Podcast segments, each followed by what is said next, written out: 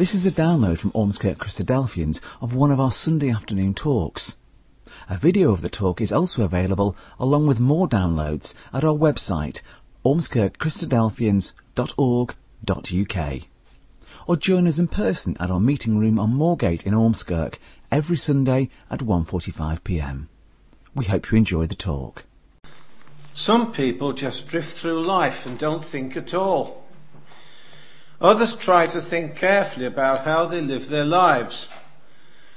For example, they try to live by some moral code of good behaviour or wisdom. But how do you arrive at a moral code? You could try to reason it out yourself, what you think is good and what you think is bad. You could ask someone else who you consider to be wise, or you could consult some written book. Some might read the Quran. Some might consult astrology, horoscopes, or read the many pearls of wisdom to be found in literature such as Shakespeare. Today we want to consider a source of wisdom often neglected by people, the Bible. The Bible is a book worth taking notice of. We're going to start in the Old Testament and then come forward to the New. In the Old Testament, Israel were ruled by the law of Moses. It was a law ahead of its time. One of the rituals was circumcision of male children. This was done when a baby was eight years old. This involved cutting off the foreskin, which caused bleeding. Now, the clotting agent, vitamin K, is not produced until the fifth to seventh day, so the earliest that it is safe to do this is the eighth day. The second element needed for blood clotting is prothrombin. When a baby is three days old, this is very low.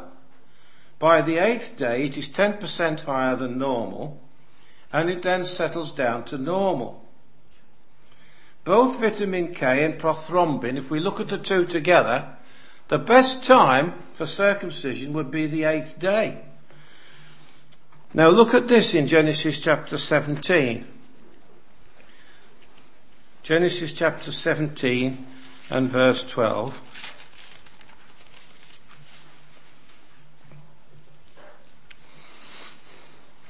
God made a covenant with Abraham and the sign of that covenant was circumcision. And in Genesis chapter 17 verse 12 it says, He that is eight days old shall be circumcised among you, every man child in your generations, he that is born in the house with money of any stranger which is not of thy seed, eight days old. Now the question is, how did Moses know well, this wasn't the time of Moses, this was a time of Abraham. But, but when uh, the law of Moses came along, it was the same thing, circumcision at the eighth day. How did they know that this was the best time to do it without mod- modern medical knowledge? Well, the Bible claims to be uh, a revelation from God, and this, the Bible claims that this covenant was made by God with Abraham. Well, God would know. When God told him the eighth day, God would know that sort of thing, wouldn't he? Another thing in the law of Moses was obsession with washing or rinsing. Washing was done all the time. And if we turn to Leviticus chapter 15, you'll see an example of what I mean.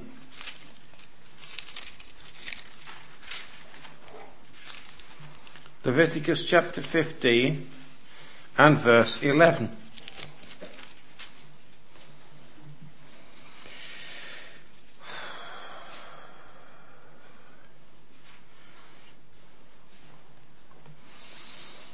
It says, Whomsoever he be that toucheth that hath the issue, an issue is uh, the emission of body fluids, which can often be infected and the, t- the touching of, a, of an issue can be problematical.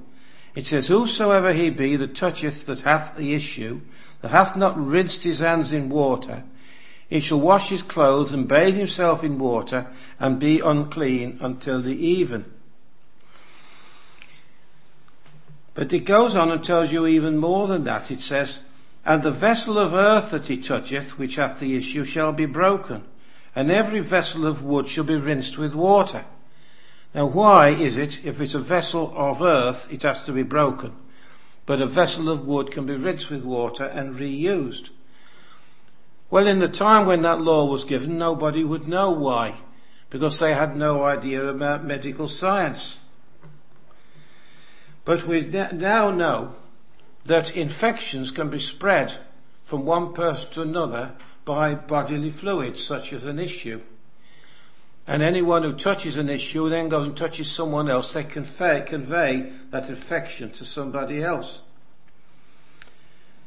Now, it wasn't until the 19th century, with modern medical knowledge, that they realised the significance. For example, if a doctor touched a dead body, he needed to wash his hands before he then went and touched a living patient.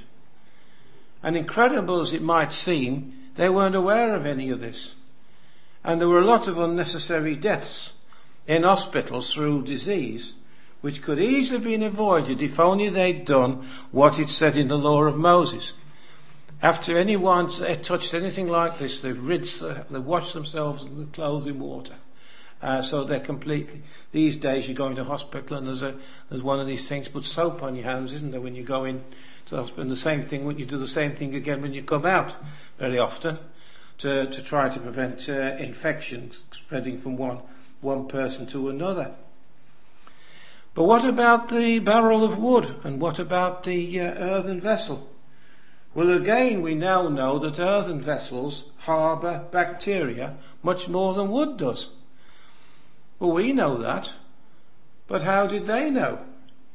I would suggest they didn't know. This was a command that came from God which they obeyed. But look at the wisdom in the, in the law of Moses, and the more you study it, the more you see great wisdom in it. Another example in the law of Moses of wisdom is care for the environment. We've looked there about hygiene. What about care of the environment?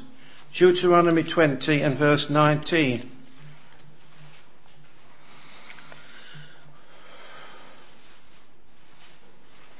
Deuteronomy 20 verse 19.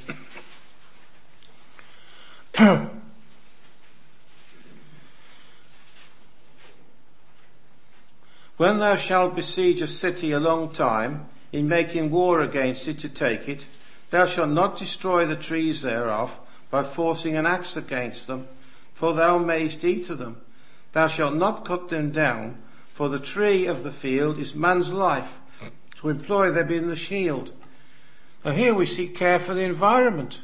And this sort of thing's coming in more today as we see men doing much more destruction to the natural environment. We're having to try to care for the environment in all sorts of ways. And yet here we are, the law of Moses was given, what, 1500 years before the time of Christ, and yet it's got all this within it. So, when we start reading the Bible, the first few books, we come to the law of Moses, and there's a great deal of wisdom. Coming further forward in the Old Testament, another ancient book with a lot of wisdom in is the book of Job. Job had lost all his wealth and he's sad and he's, he's diseased and he ponders this question as to, as to why these things have happened to him. Because we know because we've read the book and we've read the prologue to the book. But Job hadn't read the prologue, so he didn't know that somebody was querying his, his gen, genuineness and God was going to allow, allow him to test him. But he didn't know that he was being tested and he, so he couldn't understand why this is all happening. Now, amongst the things that Job says, and he ponders lots of wisdom in his book, um, in chapter 28, he actually talks about wisdom.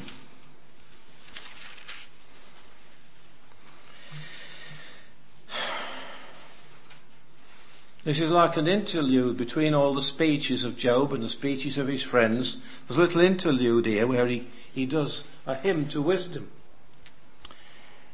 And he says in verse 1, he says, Surely there is a vein for the silver, and a place for gold where they find it. Iron is taken out of the earth, and brass is molten out of stone. But he then goes on. Um, man is very clever, he says, at finding these things out the ground. We are, aren't we? Very clever at finding out where there's coal or where there's iron ore or whatever. And we find where it is and we dig it out. But then he says in verse 7 There is a path which no fowl knoweth, and which the vulture's eye hath not seen. Now we know about the eagle and its very good eyesight, how from very, very high up it can see the prey and swoop down on it. But the eagle can't tell you where iron ore's buried. It can't tell you where, where there's silver in the ground.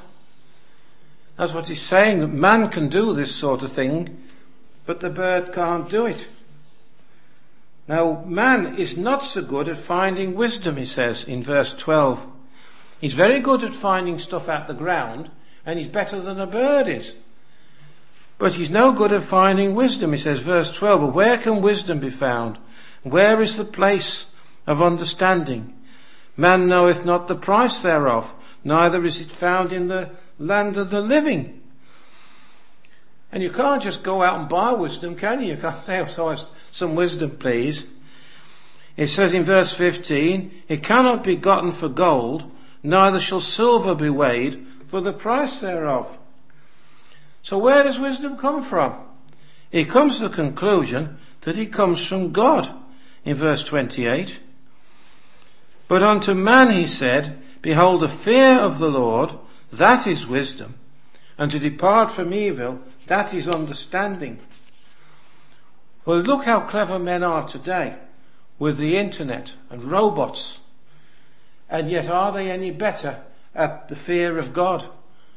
No, far the reverse. Uh, there isn't the fear of the Lord generally in the earth today. He says, the fear of the Lord, that is wisdom. And everybody I know will admit that with all our modern technology, it's a worse problem today bringing up children than it's ever been. And you'd think, wouldn't you, with all this technology, it might actually be easier. In fact, it's made things a lot harder. So that's the time of Job.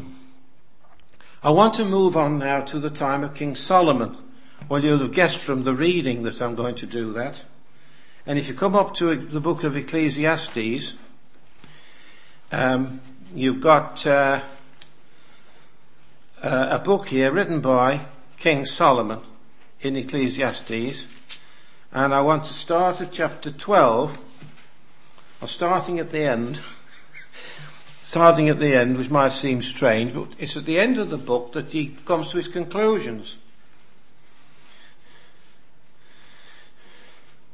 Well, in industry, you're often given uh, a, a report to write. You do an investigation, you collect all your information, and when you've got your information together, you do a report.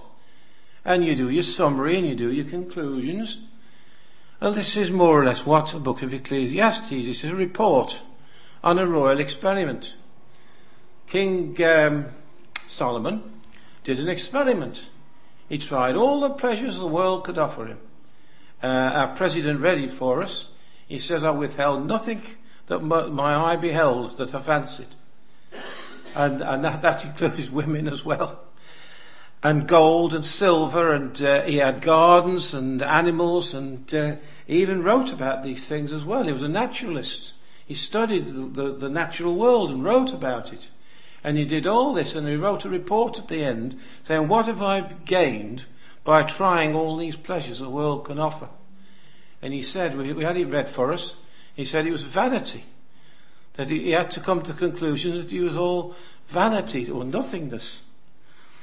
And in chapter 12 he says, verse 1, Remember now thy Creator in the days of thy youth. It's the same advice that Job gave. Where's wisdom to be found? Wisdom is the fear of the Lord. He's giving you the same advice. Remember now thy Creator in the days of thy youth, while the evil days come not, nor the years draw nigh, when thou shalt say, I have no pleasure in them. Now you talk to people about the Bible. Have you ever sat down and read the Bible? Oh, well, I'm busy with all my studies. I've got my O levels to do, got my A levels to do. Then I've got my degree to do, and I'm busy with my career. And and then the next thing you know, they're getting engaged, they're getting married. Oh, I'm involved with buying a house and all this. And then they're involved with children. Or maybe when the children are grown up, when the children are older, maybe when the children have got married and left home, and they've just put it off and put it off, and before you know where you are, they're old themselves, and they never got round to it. The life has passed them by, and they've not done it. Well, the best advice you could possibly have is to remember your Creator in the days of your, of your youth. And believe me, I speak for personal experience, as a very busy person, you can always find time to fit it in. It's, it's a myth to say, I haven't got time to read the Bible. You could always fit it in. Before the evil days come and the years draw nigh, when thou shalt say, I have no pleasure in them. There'll come a time in your life when you won't be able to do it. You'll be too old to do it. So you need to do it while you're young. And when Solomon was young, he was asked by God, What do you want? He was king of Israel, king of, from the Bible point of view, king of the greatest nation the world ever seen, the nation of Israel, because they were God's chosen nation. Not the biggest in number, not over the biggest uh, continent in the earth or anything like that. It was a small, small area, not much bigger than Wales, that he reigned over. But it, that's not the point. The point is it was, it was God's chosen people. And then God says, what do you want? And he says, wisdom. Well, I always think when I read that, he took some wisdom to ask for wisdom. He must have had some wisdom in the first place because think of all the things he could have asked for. And uh, instead of that, he asked for wisdom. Well, we've got this subject given us for today the Bible, a book full of wisdom. But what is wisdom? It'd be worth looking at what wisdom is. Well, one dictionary definition I got is wisdom is the power of true and right discernment and conformity to the course of action dictated by discernment. Now, there are two parts to this. The first part is the power to know what is right. The second is the power to do what is right. Now, this automatically divides everybody, you and me, all of us, into three categories. Which category are we in? There's a category of those who know what is right and do it. These are the wise. Then there are those who know what is right and don't do it. That's the second category. And the third category are those who don't even know what's right. And the third category he calls the fools. So he talks about the wise and he talks about the fools. And I'll leave you to think about which of those three categories more people are in. Those who know what, what's right and do it.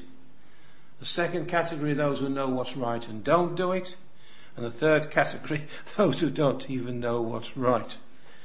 Which do you think is the majority. And which category do you think you're in? Or sometimes in? You might some, find I'm sometimes in one and sometimes I'm in the other. So Solomon conducted a royal experiment, including wine, getting drunk, everything you could think of. What is it that people see in it? Why, why do people get drunk? And he tried everything and he decided that it was all vanity. Now I'm going to go back to the beginning of the book and read you a little bit from the beginning of the book. That, that he, he said, one of the conclusions that he comes to in his royal report, Ecclesiastes chapter 1 and verse 16.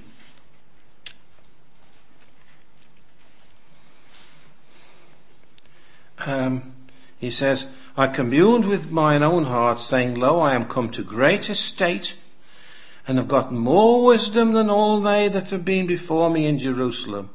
Yea, my heart hath great experience of wisdom and knowledge. And I gave my heart to know wisdom and to know madness and folly. So I even dabbled in humour and jokes to see what it is that people enjoyed about that. I perceive that this also is vexation of spirit. Now look at this conclusion here and think about it a minute. For in much wisdom is much grief, And he that increaseth knowledge increaseth sorrow. Well, is that something you'd say to your young teenager who's going off to university to read a degree? And he's going to spend every night nearly for the next three years swatting away reading some subject for a degree. He that increaseth knowledge increaseth sorrow. Are you going to say that about your university professor? He that increaseth knowledge increaseth sorrow. This is something that's not immediately obvious, is it, this phrase, what he writes here? And when we first read it, we're sometimes puzzled and think, well, why does he put that? Well, I've sat and thought about it, and I'll tell you what I've come up with. First, there's the effort to gain the knowledge, which is nothing but hard work, isn't it?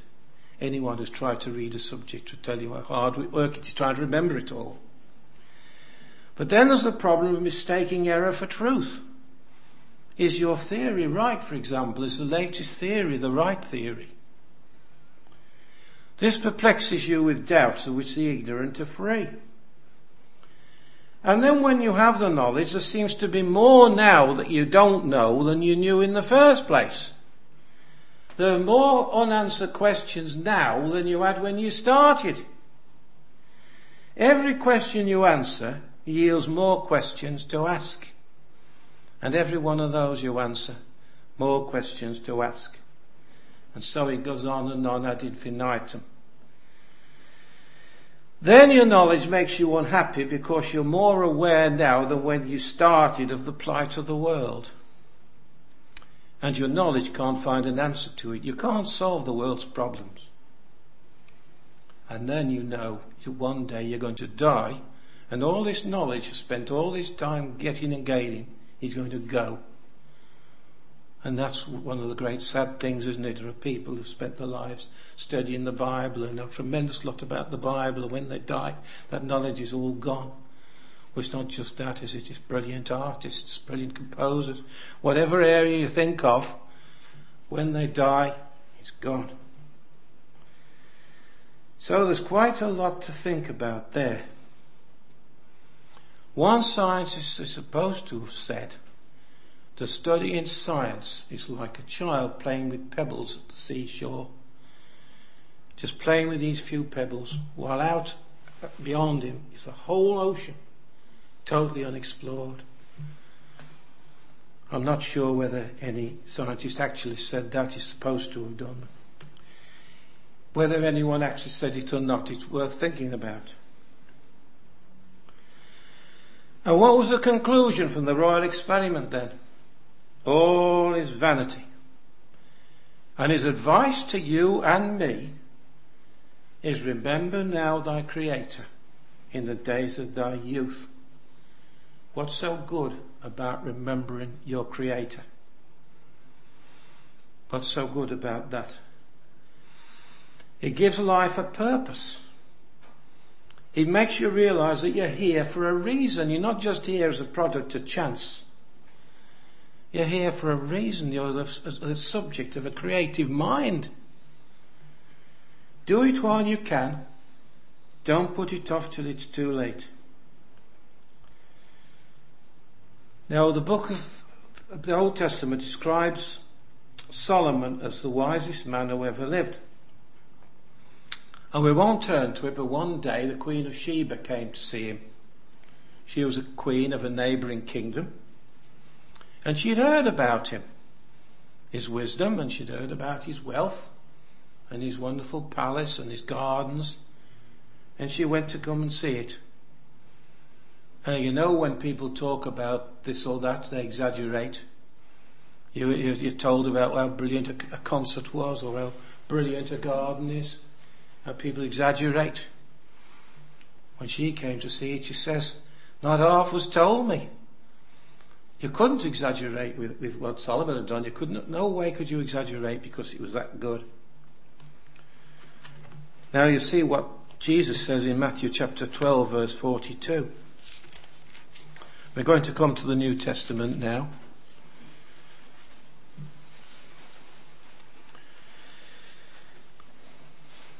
Jesus is, talk, is condemning some people of his own day because their lack of belief. They, miracles of his had been done and, and they didn't believe in him. And in Matthew chapter 12 verse 42 it says, The queen of the south, which is the queen of Sheba, shall rise up in the judgment with this generation and shall condemn it. If Queen of Sheba was alive today, she condemn all of you, he says. For she came from the uttermost parts of the earth to hear the wisdom of Solomon. And behold, a greater than Solomon is here. She says, Not half was told me. And what are you saying? Not impressed. She will rise up in judgment with this generation. So Jesus is greater than Solomon, and we've seen how wise he is. And we won't turn to it, but in Hebrews chapter 3, he talks about Jesus being greater than Moses. Now we've looked at Moses, we've seen how wise the law of Moses is, knowing about hygiene and washing and so on long before its time, and careful environment. And yet we're told Jesus is greater than Moses. Jesus himself says he's greater than Solomon, and we've seen how wise he is. So if he's greater than Solomon and greater than Moses, how great must he be? Well, we're going to look at a little bit of the wisdom of Jesus Christ, and we're going to start in Matthew chapter 7. It's a well known story, and we've all heard it many times. It's worth having another look at it. Matthew chapter 7 and verse 24. One of Jesus' many parables. He used to teach through parables because it's often a very good way of getting a point across. He says, Whoever heareth these sayings of mine and doeth them, will I liken him unto a wise man, Is that word wise, wise man, built his house upon a rock, and the rain descended, and the floods came, and the winds blew and beat upon that house, and it fell not, for it was founded upon a rock. For every one that heareth these sayings of mine, and doeth them not, shall be likened unto a foolish man. Remember our definition of wisdom. A wise man is someone who knows what's right and does it. But then there's a second category, those who know what's right and don't do it. Now Jesus is talking about that second category. Everyone that heareth these sayings of mine and doeth them not shall be likened unto a foolish man which built his house on the sand.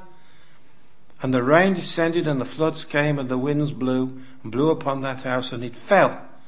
And great was the fall thereof. So he says, basing your life, we've talked at the very beginning about do we just drift through life or we base our life on some moral code? We talked about that. Jesus says, Whoever bases his life on my teaching is building his house on a rock. But even if you go as far as listening to his teaching, but you don't do it, then you built your house on the sand. Well, I asked an architect, Can you build me a house on sand? And he says, Yes, I can build a house on sand. I thought, Oh dear, he's going to disagree with the Bible. That's what I thought at first. But he hadn't finished talking, had he? He says, Yes, I can build a house on sand, he says, but when the rain comes, if it's heavy rain, it supersaturates and sand becomes like a liquid. And the house will just sink into the sand. Uh, so he does agree with the Bible. Good. So Jesus isn't trying to teach us to be architects. But he's trying to teach us a simple principle for our lives. And I actually know someone who tried that. He actually got this huge trough full of sand and he got this wooden house like a doll's house and put it on it. On comes the hose, fill it full of water, and nothing happened at first, and I thought this isn't going to succeed. And sure enough, in time, house started to sink. But it took a bit of time, and for his sake, I was hoping it would be a success. This parable has a great spiritual meaning. He's saying if we base our life on man's ideas, it's like building on the sand. If you base it on, on his ideas, you're building on a rock. And then when the rain comes, the one that's on the rock is okay, the one on the sand isn't. And Jesus doesn't say if the rain comes, he doesn't say if it comes, when it comes. When there are difficulties and problems, will there be difficulties and problems? Of course there'll be difficulties and problems. And when there are, the house on the sand won't be able to stand up to it. Now Jesus Christ describes him as a rock in the Bible. He's, he's a rock in places. We should base our wisdom on Him, and then we can counter, encounter some of the storms of life. Now, staying in chapter 7 of Matthew, let's go back to chapter, verse 12, verse 12 of that chapter. Now, here's a pearl of wisdom that was queried. Jesus says, All things whatsoever ye would that men should do to you, do ye even to them? That's a great pearl of wisdom, isn't it? Now there's nothing quite like that in the law of Moses. There's lots of things in the law of Moses about love your neighbour and do good to your neighbour and all this sort of thing. But to equate it just exactly like that, do to them as you would they were doing to you, nothing quite like that in the Old Testament. And nothing like that in any of the Jewish writings either plenty of Jewish writings on moral codes, but you won't find anything, not exactly that. Now the humanist comes along and he queries it. And he says, Oh, I can go better than that. I say, do unto others as they would be done unto. Now, when you first read that, you think, hmm, that sounds all right. But when you start thinking about it a bit more, which is better? Doing to someone as they would be done unto, or doing to them as, as you would they would do unto you. Well, it's no, humanist advice is no good for children for a start, because children are asking for things that are bad for them. It wouldn't be any good with someone who didn't know what was good for them, would it? We need to think what is wise to do. We come back to that word wise again. We need to think what is wise to do, and not everyone knows what's best for themselves. They don't, do they? We all know that. I'm sure every one of you in this room met that. People don't always know what's best for themselves. So if you do for them what they want, that's not the best thing. But you look at Christ's advice again. Do to them as you would they would do unto you. Give and take, isn't it? What Jesus is trying to encourage with this piece of advice is a relationship between people. That you're doing things for them, they're doing things for you. He wants us to have a two way relationship with people. And we do this when we remember Jesus in the bread and the wine.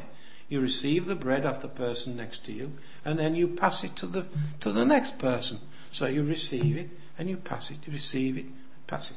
So it's the same thing again. Jesus is getting us to do, when we remember Him, what He wants us to do all week. He wants us to be doing things for each other and others to be doing things for us. And He wants it to be done in the right way.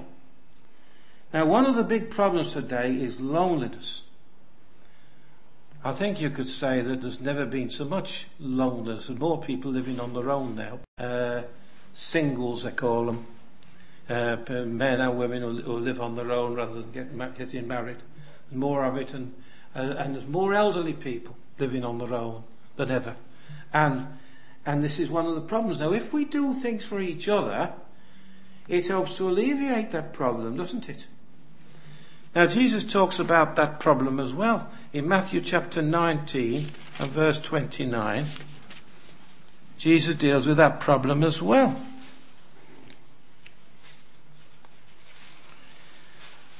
He knows that sometimes if you decide to follow the Lord Jesus Christ, you, you sometimes find alienation from your family. And you, you sometimes find, sometimes that they, on extreme cases, they won't speak to you. I know this is very extreme and it doesn't happen very often. Um, but that's the problem that, that Jesus faces up to. He says, Everyone that hath forsaken houses, or brethren, or sisters, or father, or mother, or wife, or children, or lands, for my name's sake, shall receive an hundredfold and inherit eternal life. In place of the, of the friends you used to have, with whom you now, you now maybe find you don't, don't feel like keeping company with them because they don't follow the life of wisdom. And if that's the case, instead you've got your brothers and sisters in the Lord Jesus Christ. So for everyone who's given anything like that up, you've got a hundredfold more. But Jesus doesn't just solve the problem of this life and help to solve the problem of loneliness. He says you will inherit eternal life. So he's solving the problem of the next life as well. Now, wisdom that leads to eternal life must be good. Jesus said, I am the way, the truth, and the life. What does he mean by the way? That's the route, a road. It's a means. He's the way to God, isn't he? The way to God is through Jesus. He's the way. Then he's the truth. And we are today, there's no such thing as absolute truth. Truth is all relative. This is what we're told today. Jesus is talking about an absolute, unchanging truth. Truth is absolute. Way we perceive it is different. We perceive it differently because of our own experiences, but the truth itself never changes. And the life. And when Jesus talks about I am the life, he's not talking about an extension of this life. And it's too easy to go down that road of tending to think, oh, it's, it's this life going on and on and on. He's talking about eternal life, which is a quality of life, it's a different kind of life. I am the way, the truth, and the life. And Jesus is the only way. He's the only one who can give us life. And when we get to know Jesus, we can get to know God. He that hath seen me hath seen the Father. So the nearest way we can get to seeing God is seeing Jesus. So the Bible is full of wisdom from beginning to end. The choice is ours. Do we want to drift through life and not think? Do we want to just muddle through life with some human moral code? Or do we want to try finding out about Jesus and learn wisdom? Which is more likely to give us a rewarding life with a good prospect at the end? And I want to ask you, if you've not done so, to consider becoming a disciple of Jesus and sharing in his wisdom, and to that end, start reading the Bible a bit every day in order to learn this wisdom. We hope you enjoyed that talk. For more downloads, videos, information about what we believe, and details of our meeting times, go to our website, ormskirkchristadelphians.org.uk.